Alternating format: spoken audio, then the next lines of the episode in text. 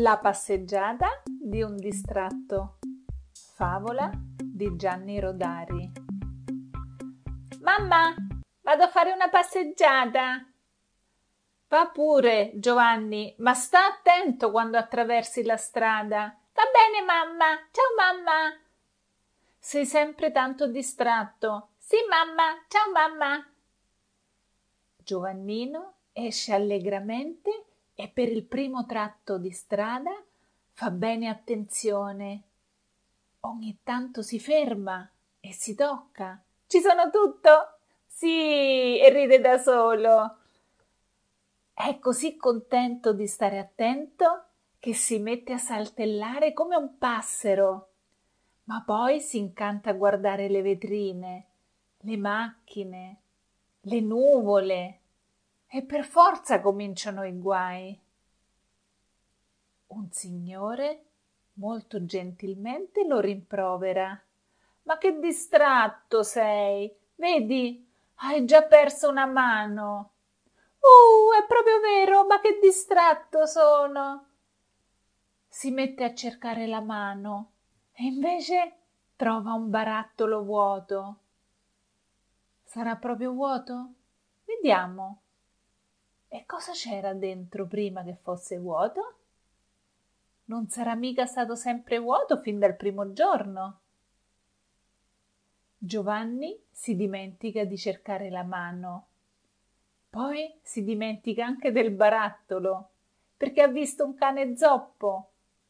Ed ecco per raggiungere il cane zoppo, prima che volti l'angolo, perde tutto un braccio ma non se ne accorge nemmeno e continua a correre, correre. Una buona donna lo chiama. Giovanni, Giovanni, il tuo braccio. Ma che non sente. Pazienza, dice la donna, glielo porterò alla sua mamma. E va a casa della mamma di Giovanni. Signora, ho qui il braccio del suo figliolo.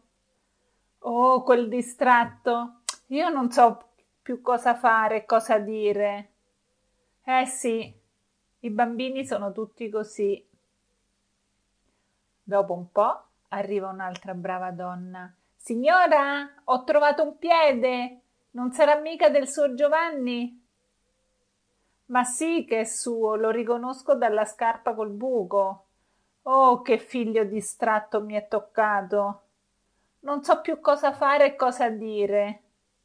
Eh sì, i bambini sono tutti così. Dopo un altro po' arriva una vecchietta, poi il garzone del fornaio, poi un tramviere e perfino una maestra in pensione.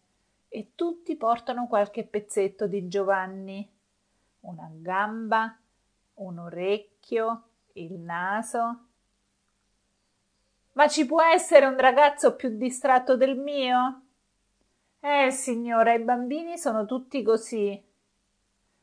Finalmente arriva Giovanni, saltellando su una gamba sola, senza più orecchie né braccia, ma allegro come sempre, allegro come un passero. E la sua mamma scuote la testa, lo rimette a posto e gli dà un bacio.